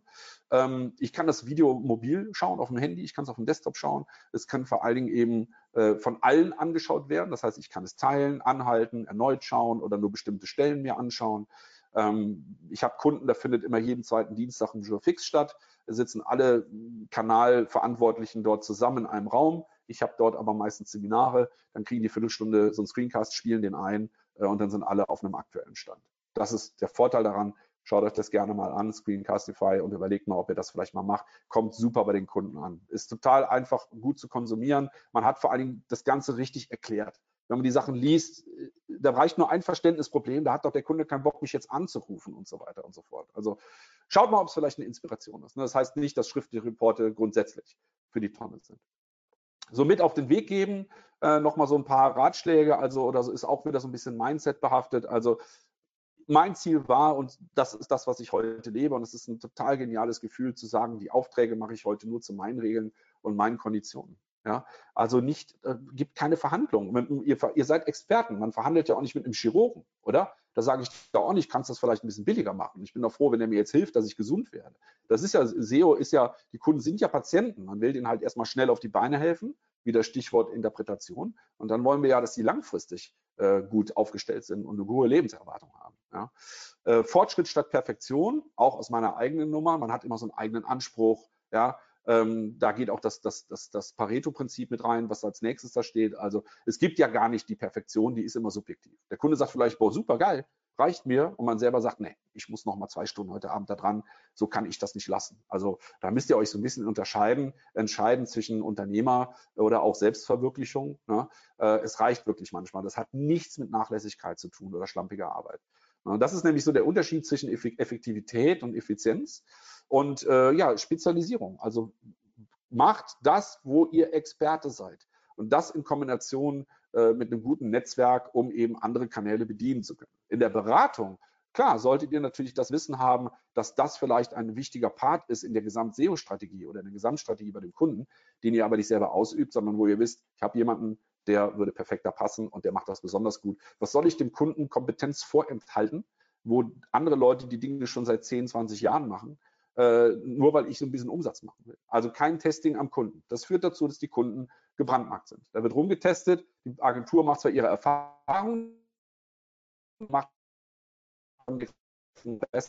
um es positiv zu sagen. Schön, wenn man das eigentlich eher vermeidet. Denn ein schlechter Kunde, und das meine ich jetzt nicht persönlich für den Kunden, macht deine Reputation kaputt. Wenn das nicht zusammenpasst, dann reden die schlecht über dich. Du warst es vielleicht gar nicht schuld, aber der Kunde sagt, weil er vielleicht auch das entsprechende Ego hat, ja, mit denen habe ich das gemacht, das hat nicht funktioniert. Ja. Ich habe hier am Ende äh, ich habe ja gesagt, es gibt verschiedene Vorträge, ich bin jetzt auch gleich fertig, ähm, die ich in der Zusammenhang gemacht habe und da habe ich mal eine größere Checkliste draus erstellt. Ich habe sie jetzt einfach mal mit hier reingetan. Ja, äh, das heißt, alles so aus dem Bereich der Ausgangslage, Mindset, Wertsteigerung, Prozessoptimierung sind alles nur so Stichpunkte. Ne? Dass man auch seine Reputation nutzt, sein Honorar nicht rechtfertigt, äh, dass man den Kunden sensibilisiert. Äh, so Pareto, vielleicht hilft das, das alles vielleicht mal zu gucken, entweder als wie geht es vielleicht in, in, so ein Gespräch rein oder ein Gespräch guckt, was vielleicht nicht tun, dem anderen vielleicht nicht. Das ist so der zweite Teil. Ähm, und vielleicht sind ein, zwei Dinge bei, die jetzt euch erstmal nichts sagen, weil das aus einer anderen Präsentation kommt, aber ich habe es mit hier reingenommen, weil vieles davon, ne, auch hier auch mal Nein sagen, lass es. Ne? Wenn der Bauch schreit, lass es. Ne? Das sind eigentlich so die wichtigsten Dinge. Ähm, okay, ähm, am Ende, äh, ich weiß nicht, ob eine Animation jetzt über die Leitung so sinnvoll war, aber es ist so. Am Ende geht es immer nur um Menschen und es geht um ein gutes Gefühl. Und wenn ich dafür sorge, dass mein Kunde ein gutes Gefühl hat, werden eigentlich äh, äh, auch äh, Preise in dem Sinne zur Nebensache. Und das ist das Hauptsächliche, denn das Ganze muss ja in irgendeiner Form Erfolg bringen für den Kunden. Prima, in dem Sinne, äh, ja, äh, vier Minuten vor zwölf. Ich sage vielen Dank ähm, und äh, ja, habe hier nochmal so meine sozialen Netzwerke, Präsentation, Website. Wenn ihr mich anschreibt, macht das sehr gerne. Ich hoffe, Mario, das ist erlaubt. Äh, macht das gerne und ich schicke euch das Ganze. Ähm, dann habt ihr nochmal vieles, was ihr euch hoffentlich ansehen könnt und nehmt hoffentlich was mit. Das wäre sehr schön. Also, vielen Dank für eure Aufmerksamkeit. Vielen Dank an dich. Natürlich ist das erlaubt. Äh, wir machen das Ganze ja, um ähm, Kontakte auch zu ermöglichen und äh, ein super cooler Vortrag, muss ich sagen. Sehr gespannt zugehört. Es kam auch ein bisschen, ja, das eine oder andere positive Kommentar zurück. Das werde ich auch gleich nochmal äh, in die Fragen mit reinarbeiten. Ähm, für euch geht jetzt, bevor ihr zum Mittagessen geht, ja, also einige springen ja immer so nach einer Stunde ab. Ich will ganz kurz sagen, was wir nächste Woche vorhaben, bevor wir zu den Fragen kommen. Also äh, Stefan und ich nehmen uns noch die Zeit. Ähm, aber wenn jetzt einer weg muss, denkt dran, nächste Woche haben wir erst das Thema psychologische Conversion-Optimierung mit dem Thomas Gruhle. Ähm, dann werden wir uns mal wieder mit dem Thema AMP beschäftigen. Der Justus Blümer von den Wingman der hat früher schon mal zwei Webinare bei uns gemacht, auch einmal zum Thema AMP und er möchte das mal aktualisieren, was momentan Stand der Dinge ist. Ich habe so für mich das Gefühl, AMP ist ziemlich nach hinten gerutscht in der Prio von vielen Leuten. Aber in meinem Vorgespräch mit Justus, ähm, er sagt, es gibt ganz klar Sparten, wo das sehr sinnvoll ist, sich mit AMP zu beschäftigen. Er betreut eine Menge Projekte in sehr großen Skalierungen. Ich bin gespannt, was er uns da erzählen kann. Und am 8.5. beschäftigen wir uns noch mit dem Thema Dashboards für Data Studio. Also nächste Woche drei Webinare und ja, ich hoffe, ihr seid wieder dabei. Anmeldung unter, glaube muss ich euch nicht erzählen, oder? omt.de slash Webinare. Und ihr habt sicherlich auch schon, ich glaube, heute ging ein Newsletter für das Data Studio Webinar raus. So, ähm, zu dem Vortrag. Ich höre mich gerade ein bisschen doppelt, aber egal. Hauptsache, wir hören mich. Ähm, für alle, die jetzt hier die Fragen stellen, super Vortrag, äh, Folien und so weiter. Also Folien schreibt ähm, Stefan an, er schickt euch die Folien. Hier unten E-Mail-Adresse, ja. Die E-Mail-Adresse seht ihr oder schreibt ihn halt über LinkedIn, Facebook. Ich weiß gar nicht, wo ich schon überall mit dir so überall. diskutiert habe. ähm, darüber hinaus, die Aufzeichnung ist da. Die Aufzeichnung geht auch sicherlich, na, wir versuchen es heute noch online zu stellen und ihr werdet dann per E-Mail benachrichtigt, spätestens am Montag. So, zu den Fragen. Ähm, extrem guter Vortrag, vielen Dank. Wie machst du Akquise? Welche Kanäle nutzt du und hast du unterschiedliche Anfragenqualität je Kanal festgestellt? Ja, das ist eine Frage, die ich wahrscheinlich nur unbefriedigend beantworten kann. Wir haben das auch im Freelancer Day gehabt. Also ganz ehrlich, ich mache keine Akquise. Also es ist so, dass ich in der Agenturzeit ähm, war das einfach immer so, wenn man so diesen Spirit auch so aus dieser Präsentation mal mitnimmt, sieht man, wie ich so gestrickt bin. Äh, sicherlich auch viele andere, was toll ist. Ähm, und dieses wirklich dieser echte Dienst am Kunden und so hat einfach immer dazu geführt, dass man über Empfehlungen äh, auch weiterkommt. Und wir haben einfach nie die Situation gehabt, hat natürlich auch was mit der Skalierung zu tun. Also das, die unternehmerische Kompetenz, die ich mir selber gar nicht so krass zuschreibe. wenn ich natürlich einfach meine, so, weil Wachstum ist ja total schwierig. Ich habe immer die Schwelle, äh, wo ich wissen muss, stelle ich jetzt jemanden ein, wen stelle ich ein? Immer so ein Mix aus wenig Kosten, aber viel bringen fürs Unternehmen. Das ist ganz schwierig. Stelle ich natürlich auf einmal einfach drei Leute ein und die langweilen sich, dann habe ich natürlich einen Akquisebedarf. Ja.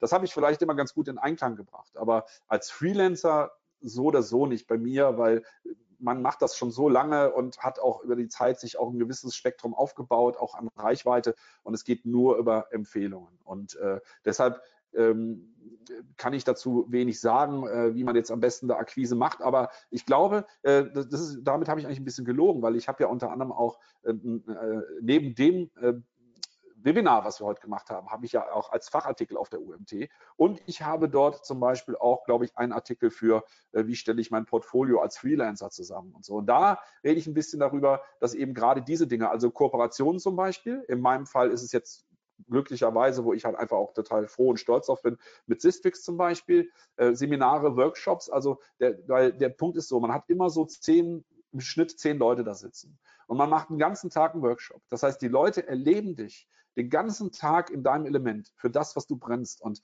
das erzeugt bei den Menschen einfach auch äh, immer so das Bedürfnis, dich auch unterstützen zu wollen. Also man kann sicher gehen, wenn die Leute da rausgehen und brauchen mal jemanden, dann haben sie dich sehr äh, intensiv erlebt den ganzen Tag und daraus resultieren auch viele, viele, ähm, ja, man könnte jetzt sagen Leads, aber es sind eigentlich dann wirklich auch Kunden, die daraus resultieren, dass ich teilweise einen gewissen Überhang, wo ich mich vielleicht gar nicht mehr so sehe, aber andere kompetente Partner kenne, einfach weitergebe. Also Präsenz, wenn für einen das was ist, ist nicht für jedermanns Sache, ist sehr, sehr gut. Auch mal, wie gesagt, vielleicht ein paar Artikel schreiben. Ich denke, im OMT gibt es viele Möglichkeiten, da auch einen Einstieg zu finden. Genau wie auf einer SEO-Konferenz wie die Campix. Auch da kann so gut wie jeder sprechen.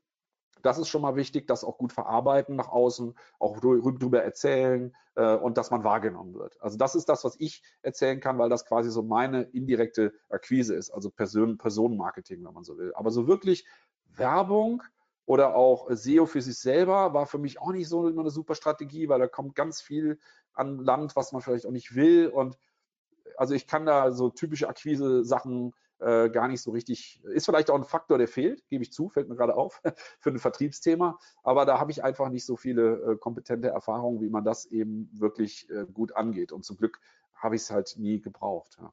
Also sorry mhm. for that. Ich hoffe, ich hoffe, ihr habt das rausgehört. Er ist angefangen von, ich mache keine Akquise und dann hat er richtig geile Strategien hingelegt und am Ende hat er wieder zurückgerudert.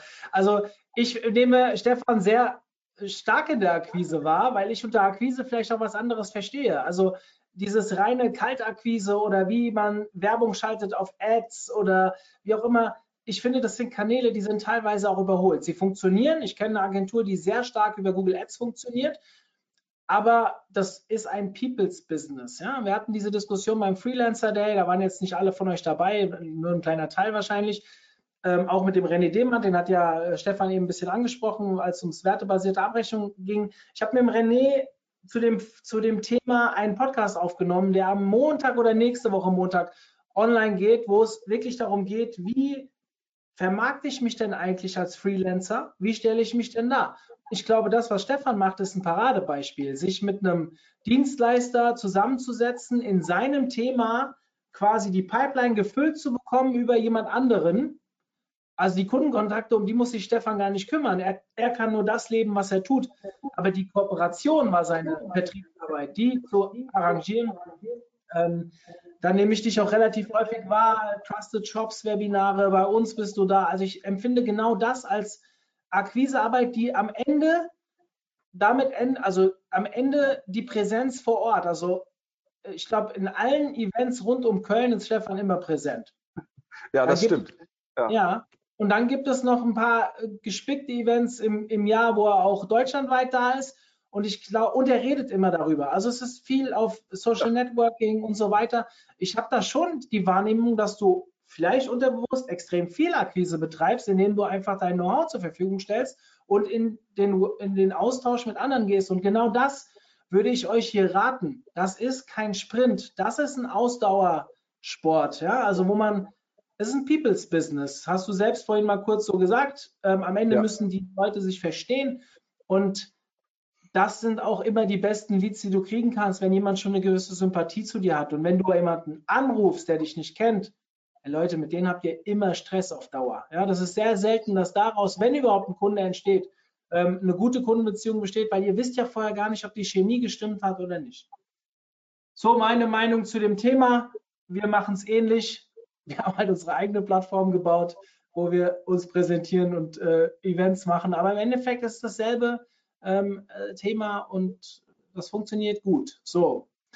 Ja, Ähm, ganz kurz. äh, Ja, erstmal super vielen Dank für das Feedback, Mario. Da sieht man, wie ich so gestrickt bin, ne, weil ich das erstmal gar nicht so, so gesehen habe oder so sage, weil ich sage, vielleicht ist das gar nicht so jedermanns Sache. Ne? Dass manche sagen, okay, bin ich kein Typ für. Ich bin lieber einfach so an meinem Rechner und mache das, aber äh, deshalb habe ich das jetzt nicht so als, als, du hast vollkommen recht, ist auch toll, das mal zu spiegeln. Aber ich wollte das jetzt nicht einfach so als den Vertriebskanal hinstellen, wo dann viele sagen, vielleicht ja gut, aber das passt nicht zu mir. Ne? Aber war schön, dass du es nochmal so ausgeführt hast. Gib mir Ja. auch nochmal ein gutes Feedback. Ja, definitiv. Also das gebe ich auch gerne, weil es ist einfach vorhanden und äh, es gibt so ein paar Leute in der, in der Branche, die, wo ich so das Gefühl habe, dass sie mich oder auch mir immer so das Feedback geben, dass sie selbst ja gar nicht so viel machen. Und das erste Mal gehörst du auch dazu, gibt es noch so ein paar andere, Julia Reuter zum Beispiel, kennst du ja auch, äh, ist auch so Klar. jemand, der immer zurückrudert, aber eigentlich total präsent ist bei ganz vielen Mhm. Sachen. Und ich glaube, da ist viel, viel, viel mehr Bass dahinter, als viele denken. Die Kerstin Majoris zum Beispiel fällt mir da auch noch ein. Also da gibt es so ein paar Personen, die immer nach vorne raus sagen, ja, wir machen ja eigentlich gar nichts und trotzdem ist die Pipeline voll. Aber eigentlich machen die total viel, sie merken es nur nicht. Ja, sehr schön gesagt. Echt cool. Ähm, dann, hier kamen noch ein paar fachliche Fragen rein.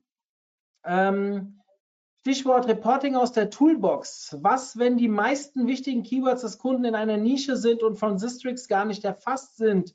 Du kannst also Mhm. mit den Kunden ultra wichtige Keywords stark steigen, aber in der Toolbox siehst du null Effekt. Ja, also wo wir direkt im Sistrix-Seminar sind. Ja, also äh, äh, ne, ich, ist natürlich hier null Sales, das muss klar sein, aber ich kann auch nichts dran ändern. Dafür, äh, kann, das kann man im Optimizer-Modul lösen. Also dafür sowas gibt es das Optimizer-Modul. Das ist ein Keyword Monitoring, also neben der technischen On-Page-Analyse, die natürlich da drin ist, die ja auch nicht ganz uninteressant ist, ähm, kann ich da mein Monitoring machen. Und ich kenne das B2B-Thema natürlich, ist doch ganz klar, ähm, weil man dann eben äh, spätestens dort äh, muss man den Sichtbarkeitsindex erklären, ja, der bei mir gar nicht so extrem sich entwickeln kann, wenn ich so nischig bin. Und im Optimizer kann ich alles an Keywords reinpacken, was ich messen will. Da geht es nicht um eine Datenbasis, sondern wird einfach eine Ranking-Abfrage gemacht für das Land oder die Sprache in der Welt, die mich interessiert. Also Stichwort Optimizer, da kannst du das machen. Und ich sammle zum Beispiel die Keywords natürlich aus, erstmal aus dem Content der Seite. Der Kunde weiß ja in der Regel, was er verkauft und was er darstellt. Dann hole ich mir die Sachen aus dem SEO-Modul, die für mich brauchbar sind und Sachen aus der Search-Konsole, wo ich sehe, welche Suchanfragen laufen da auf, die, welche sind für uns interessant. Und ich habe vielleicht auch eine Keyword- und Potenzialanalyse gemacht. Das packe ich halt auch mit da rein. Und so entsteht mein Datenpool im Optimizer und mache damit ein Ranking-Monitoring für diese nischigen Sachen. Mhm. Wir haben immer wieder Anfragen von Kunden, SEO-Know-how inzusourcen. Das lehnen wir tendenziell ab. Ich persönlich, äh, ja, das ist nicht so gut deutsch geschrieben. Ich persönlich schwierig, eine Jahre, also es geht darum, dass es schwierig ist, eine jahrelange Expertise mal eben in ein paar Workshops abzugeben. Wie würdest du, also wie ist deine Meinung dazu? Haben Sie eine andere, Sie, ach so schön, wir sind hier im Du-Kosmos. Hast du hier eine andere Erfahrung?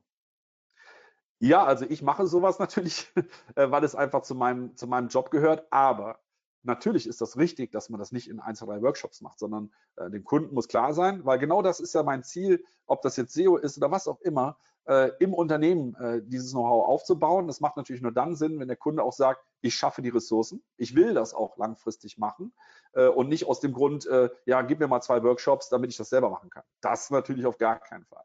Wenn es ernst gemeint ist, dann geht sowas über eine längere Zeit. Das heißt, ich habe das zum Beispiel bei Projektbegleitung. Ich sage, hör mal zu, ich mache eine Keyword-Analyse, ähm, ich, ich schreibe, ich mache dir einen Seitenaufbau, meine Redakteurin macht den Text, du baust zum Beispiel selber die Landingpage. Jetzt könnte man sagen, okay, das ist ja kein SEO, aber sie sieht natürlich die Daten, sie weiß im Prinzip, wie der Textaufbau ist, warum der Seitenaufbau, was die, was die Überschriften, was die, wofür die HTML-Strukturen wichtig sind. Ich glaube, wenn jemand intern eine richtige SEO-Kompetenz äh, wirklich aufbauen will, dann hat er ja einen extremen Need, das zu haben, weil er ein Riesenprojekt hat. Ja, es macht ja sonst wenig Sinn, denn kein guter SEO wird dort bleiben, wenn er sich den ganzen Tag äh, äh, an den Füßen spielt oder wenn er halt wirklich totale Basics die ganze Zeit macht, denn man kann sich ja auch nicht weiterentwickeln. Ne? Aber ein gewisses SEO-Know-how, damit man schon mal weiß in der Zusammenarbeit, die Teile, die der Kunde selbst übernimmt, erfordern ja auch einen Background, um zu wissen, warum mache ich das und was wäre jetzt vielleicht gut auch für SEO, das und das zu machen. Ja? Oder bei dem Kunden, wo ich sage, das Content-Format erfordert, dass wir ein Magazin haben.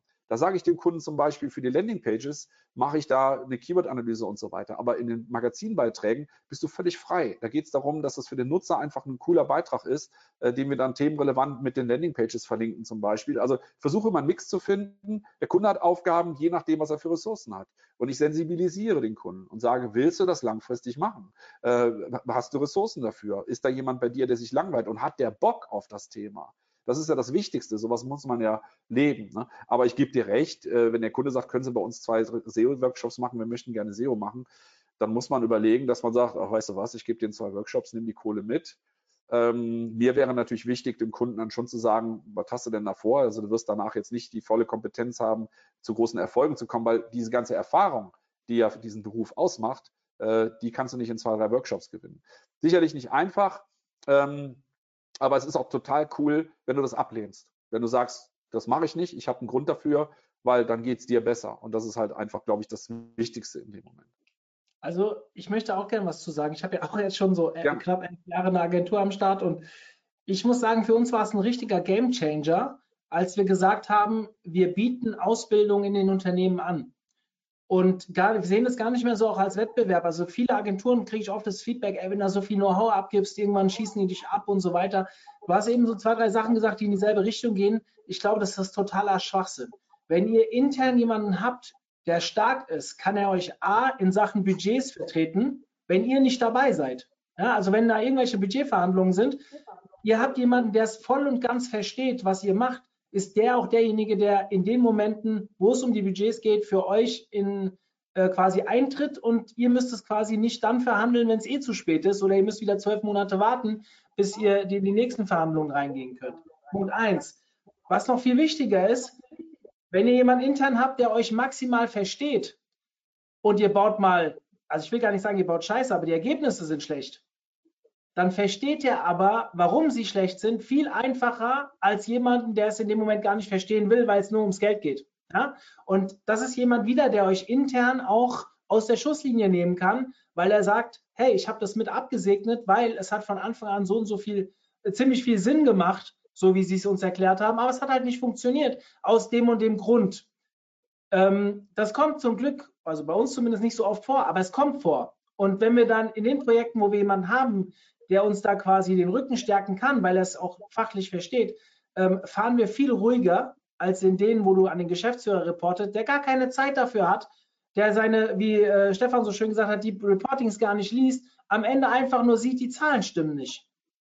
Und das ist dann immer richtiger Pain in the ass in meinen Augen.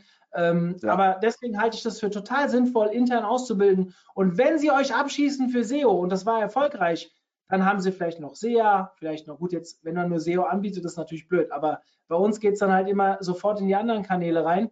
Und äh, ja, kann sein, dass wir bei SEO mal ein, zwei Tagessätze abbauen, aber dafür halt drei Tagessätze in SEA aufbauen. Und deswegen halte ich das für sehr, sehr sinnvoll. Ja, in dem Sinne absolut. Digitale Schnittstelle beim Kunden, eben diese Kompetenzsteigerung ist ja ganz wichtig für die gesamte Digitalisierung, damit wir da mal einen Schritt weiterkommen. Mhm.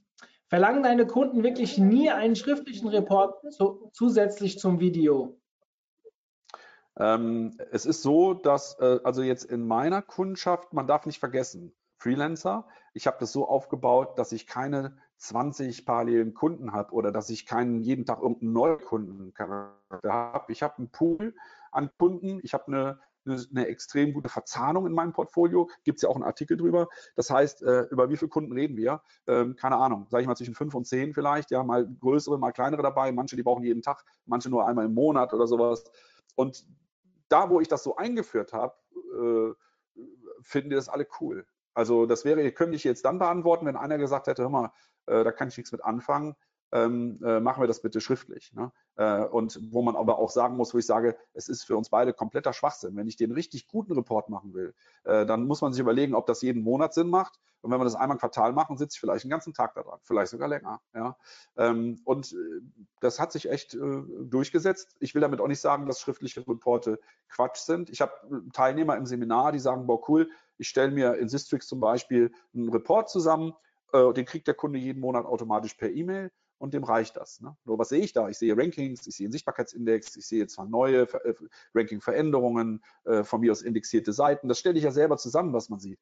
Aber im Schnitt hat der Kunde eher weniger. Und da sind wir wieder bei dem, was Mario sagt. Ne? Habe ich da jemanden im Unternehmen, der das versteht? Dann passt das vielleicht sogar super, weil da ist nicht so viel Erklärungsbedarf. Oder man hat einen Initialaufwand betrieben mit der Erläuterung, was solche Reports darstellen. Ich sage ja nicht, dass die grundsätzlich schlecht sind. Bei mir, für mich ist dieser Report da freue ich mich drauf. Ne? Ich bereite den vor ähm, und das ist dann so mein Element und äh, dann mache ich den Screencast und kann das alles zeigen und warum, wieso, weshalb und was sieht man jetzt hier genau und so weiter. Ich kann ja auch im Report, und das ist eigentlich so mein, mein größtes Problem gewesen, ähm, nur begrenzt was darstellen. Wenn ich zum Beispiel über Rankings drüber gehe, äh, dann scrolle ich die im Screencast runter, dann müsste ich im Report drei Seiten äh, draus machen weil auch teilweise die Neueinstiege im hinteren Bereichen wichtig sein können. Da kann man nicht sagen, ja, was zeigst du dem, dass er dann Position 70 ist oder so, ja. Also ich habe leider, was leider, ich habe weg von den Kunden das ganze kann ich mhm. sagen, verlangt jemand das. Aber was verlangt, äh, dann wird das auch, also so ist es nicht. Hm. Thema Ziele. Wie sieht das in der Praxis aus? Denn ein Ziel zu erreichen ist ja trotz perfekter Arbeit als SEO alles andere als gesichert als Ziel Seite 1 ist ja trotz der perfektesten Arbeit alles andere als safe, habe ich wiederholt. oder wie definierst du das Thema Ziele?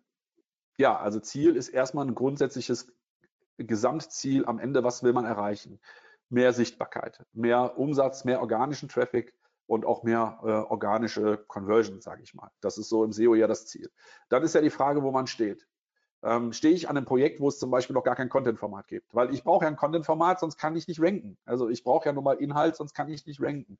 So, und wenn ich dann anfange, das aufzubauen, dann sehe ich den ersten Erfolg schon darin, dass wie gut war meine Keyword-Analyse, meine Potenzialanalyse, wie gut hat die Texterin, der Texter das verwandelt in einen coolen Text. Ähm, äh, wie gut haben wir da unseren Job gemacht, wenn ich die erste Seite zum Beispiel von diesem Content-Format, die ersten zwei, drei Seiten launche. Das sehe ich relativ schnell erstmal vom Impact her. Die Entwicklung, die dahinter steht, die kann Monate dauern. Aber ich sehe relativ schnell, oh, guck mal, die richtigen Keywords werden angesprochen, sie laufen in die Top 100 rein. Ich habe so, ich habe diesen Fall gerade. Ich sehe schon nach zwei Wochen, also eingestiegen 99, nächste Woche 37, jetzt an 11. Das kann sein, nächste Woche Top 10. Äh, das kann sein für immer Top 10. Das kann aber auch sein, dass sich das irgendwann an Position 30 einpendelt. Dann ergeben sich dadurch zweite Optimierungsschleifen. Darum auch wieder so dieses Monitoring-Thema. Ich sehe daran auch ganz gut, was performt nämlich nicht nach zwei, drei Monaten. Lass uns den Text nochmal nacharbeiten.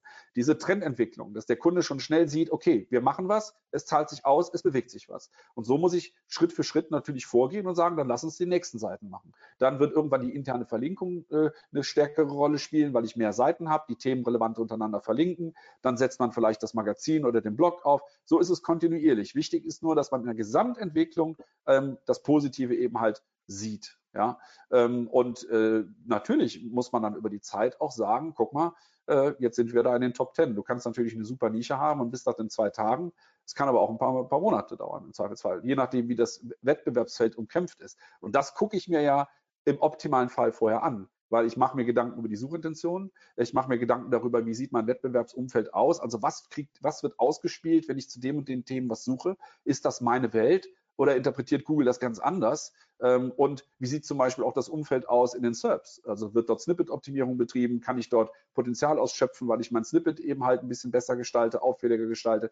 All diese Dinge können kleine Ziele sein, indem ich vielleicht den bestehenden äh, Traffic schon mit mehr Klickrate versehe und so weiter. Und das liegt natürlich daran, dem Kunden auch zu zeigen, guck mal, in dem und dem Moment äh, verbessern wir uns. Und ich glaube, um dieses Gefühl geht es beim Kunden, dass er sieht, alles klar, ich habe das platziert, ich möchte mich gerne in meinem Tagesgeschäft eigentlich um andere Sachen kümmern, aber ich sehe, es geht voran. Wenn man über Monate wenig Fortschritt präsentieren kann, ist es klar, dass natürlich dann auch mal berechtigt die Frage ist, äh, was passiert da eigentlich. Aber es ist ja ein ganz wichtiger Faktor, dem Kunden klarzumachen, dass das Ganze Zeit dauert, äh, Zeit braucht und das Ganze eben auch dauert.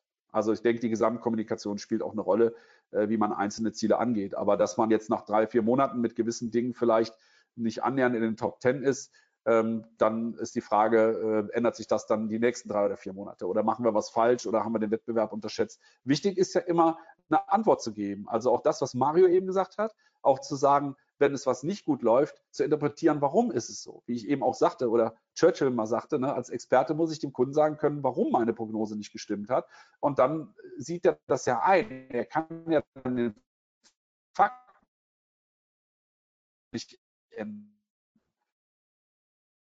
kann nicht sagen, ja, da andere Da muss man entweder Strategie arbeiten oder eben halt vielleicht auch mal äh, im Content was verbessern. Also kontinuierlicher Prozess, dass der Marathon und je besser der Kunde dort im Bilde ist, was passiert und was das bedeutet, was da passiert, ähm, umso eher äh, ist man auch mit den Zielen immer nah beieinander. Ne? Also muss nicht immer ein Ziel sein, Google Seite 1, äh, weil ähm, ich merke es auch so im Traffic, wenn ich schon mehr Sichtbarkeit habe, auch wenn die nicht direkt auf Seite 1 unbedingt stattfindet. Ne? Also die kleinen Dinge auch wahrnehmen, den Trend äh, nachverfolgen. Solange der in die richtige Richtung geht, kann das Ziel auf Seite 1 schnell oder auch mal erst über Monate erreicht sein, denn ihr braucht vielleicht auch ein paar gute Backlinks, um das auch zu beschleunigen. Ne? Man muss keinen Linkaufbau betreiben, aber er beschleunigt Dinge definitiv, wenn es gute themenrelevante Backlinks sind. Kommen viele SEO-Faktoren dazu, die auch dazu führen, dass man dem Kunden sagt, wenn wir das schneller erreichen wollen, aufmachen, wie zum Beispiel etc. pp. Ne? Das ist die Frage, was der hat meine Analyse, wenn das Ziel vielleicht noch nicht so in Reichweite ist. Hm. Wir hatten jetzt äh, die letzten zwei Minuten ein bisschen Performance-Probleme bei dir. Also du warst kurz zweimal abgeschnitten, aber ich glaube, der Sinn kam trotzdem rüber. Ähm, kleiner Off-Topic. Danke. Ich bin von zwei Leuten Ui. heute angesprochen worden, warum ich heute kein OMT-Shirt anhabe und was das denn für ein Pulli wäre. Leute, das kann man nicht kaufen. Das ist, äh, die, warte, die Seite, das ist Agentur-Merch. Ja? Also äh, ist eine graue Jacke, die man, glaube ich, beim HM kriegt. So, fertig. So viel dazu. Ähm, es kam noch sehr viel Lob rein, Stefan. Ich möchte es eigentlich auch gerne weitergeben. Ich muss es nur leider immer wegklicken, weil sonst mein Chat zu voll wird. Ähm, wir scheinen, oder du scheinst, ich sage nicht wir, du hast heute eine Menge Leute, vor allem die Kommunikation in-house, ähm, wohl einigen Leuten vereinfacht. Das sollte ich dir weiterreichen und das habe ich hiermit getan. Ich glaube, das ist Toll. das Ziel, Danke. dass wir Leuten helfen. Das ist das schönste Feedback, was man bekommen kann. Und Absolut, ähm, ich habe jetzt noch die Frage, wie dokumentierst du Optimierung? Wie dokumentiere ich Optimierung? Die Frage ist, was ist damit gemeint? Weißt du es? Also wie dokumentiere ich Optimierung? Mario, wie würdest du das interpretieren als Frage? Ich glaube, es geht darum, was du für Optimierung SEO-seitig gemacht hast. Wie hältst du die fest, nachhaltig, dass du die auch nicht nur einmal monatlich reporten kannst, sondern vielleicht auch heute, äh, wenn sich irgendwann was verbessert, was, was ist alles ja. passiert, dass es zu dieser Verbesserung kam? Okay.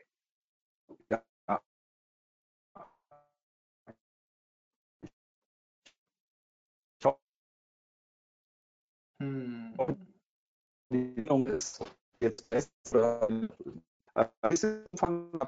äh, Inhalt, auch wenn ich drüber geflogen ähm, bei großen Projekten ähm, geht das Ganze sowieso über Konzeptionen, über User Stories und äh, auch so SEO-Backlogs, also wo halt gerade fürs Unternehmen auch dokumentiert wird, ähm, aus welchem Konzept stand das, warum haben wir das gemacht, was war das Ziel, wo sind die Tickets dazu, beziehungsweise im Backlog steht nochmal die Anforderung, äh, das Ziel der ganzen Sache und ein Verweis auf das Ticket, wo das umgesetzt wurde. Das ist mal so die Dokumentation zum Kunden halt auch hin, was haben wir da konkret die ganze Zeit eben gemacht. Also da wird es allein fürs Unternehmen auch, bei größeren Konzernen hat man ja auch Fluktuationen und so weiter, ähm, da will man sowas auch dokumentiert haben. Ich für mich, es gibt die Möglichkeit in Analytics natürlich auch am Zeitstrahl Infos zu setzen, äh, wo ich reintragen kann, wir haben jetzt das und das gemacht. Das mache ich auch. Ich muss ganz ehrlich sagen, nicht unbedingt bei jedem Projekt. Es hängt einfach davon ab, da sind wir wieder bei den Zielen, ähm, was das Ziel ist. Bin ich in so einer kontinuierlichen Maintenance, aber auch mal meine On-Page-Analyse abgearbeitet, meine On-Page-Optimierung abgearbeitet. Dann fallen immer mal Sachen auf, die man in der Search-Konsole sieht oder das ist ja so wirklich Maintenance. Da kommt zum einen auch viel äh, über den Stundenzettel, über den Arbeitsnachweis halt auch äh, vor. Äh, ich nutze eben halt auch Systrix schon seit neun Jahren. Dort habe ich auch die Möglichkeit, mir entsprechende Pins, Fähnchen zu setzen bei entsprechenden Veränderungen, die ich dann im Graphen mit drin habe. Ähm, ich dokumentiere es in meinem Projektmanagement und bei größeren Projekten ist es eben auch, äh, auch im Projektmanagement dokumentiert, aber direkt auch äh, zur Kundenseite. Also so mache ich das, äh, sage ich mal, mehr oder weniger in diese Richtung. Ja. Ja, es sind keine weiteren Fragen da, beziehungsweise wenn wir die Frage nicht aufgenommen haben, dann hast du sie irgendwie im Zusammenhang einer anderen Frage beantwortet. Ähm, okay. Stefan, wir haben ein bisschen länger gemacht heute. Es war ein sehr kurzweiliges Gespräch, eine coole QA-Session am Ende. Lieben Dank für deine Zeit, für deine Arbeit und dein Engagement. Danke, gerne. Und dem Rest wünsche ich ja ein schönes, verlängertes Wochenende. Morgen ist Tag der Arbeit. Ich werde ihn leider auch mit Arbeit äh, ja, ich arbeite momentan an einem großen OMT-Projekt. Ihr werdet nächste Woche, äh, nee, werdet ihr gar nicht so mitbekommen. Es passiert im Hintergrund. Wir arbeiten gerade an dem Thema Toolvergleiche und machen da relativ viel. Ihr habt das in unserer Clubgruppe, glaube ich, schon mitbekommen, dass ich seit Monaten sehr viel abfrage, welche Tools ihr nutzt und so weiter. Hat alles einen Hintergrund und genau damit beschäftigen wir uns momentan sehr intensiv. Deswegen für mich kein verlängertes Wochenende, aber für euch und ich hoffe, das Wetter, heute regnet es bei uns hier relativ viel, wird nochmal einen Ticken besser. Ansonsten nächste Woche drei Webinare, ein Podcast, wieder eine Menge Content. Ich glaube, fünf äh, Magazinartikel, die online gehen. Also auch nächste Woche bekommt ihr wieder viel Stoff von uns. Ich hoffe, ihr seid wieder regelmäßig dabei, beziehungsweise auch mal auf der Webseite. Und ach so, für die Freelancer unter euch und Agency-Inhaber, die neuen Termine für nächstes Jahr, Freelancer Day und Agency Day, stehen schon fest gehen im nächsten Monat online. Wieder Ende April, 21. und 22.04. und so Gottes will ähm, und kein Corona mehr da ist, dann auch wieder in Wiesbaden offline. Als letztes bin ich relativ häufig gefragt worden bezüglich der Konferenz, ob wir die wirklich äh, Anfang September machen. Nein, die wird verschoben. Ja, also wir wissen das Datum noch nicht. Wir arbeiten gerade an einem Plan mit der Location ähm, dadurch, dass die SEOCom und die OMX abgesagt wurden dieses Jahr, Ende November, haben wir ein bisschen mehr Spielraum, was den Termin angeht. Ich denke, Ende November, Anfang Dezember irgendwann ist angepeilt. Aktuell. Ich kann es euch noch nicht 100% versprechen, aber viele von euch haben ja schon Tickets. Wir sind gewillt, es offline stattfinden zu lassen und hoffen nicht, dass wir es auf nächstes Jahr schieben müssen. Falls das passiert, wird natürlich Preis erstattet, beziehungsweise das Ticket für nächstes Jahr übernommen. So, äh, da kommen momentan sehr viele Fragen rein, deswegen nutze ich gerade mal hier die Präsenz, um ein paar Leuten das noch mitzuteilen. Ja, Stefan, ich bin raus, du auch. In diesem Sinne, schönes Wochenende. Schönes Wochenende allen. Ciao.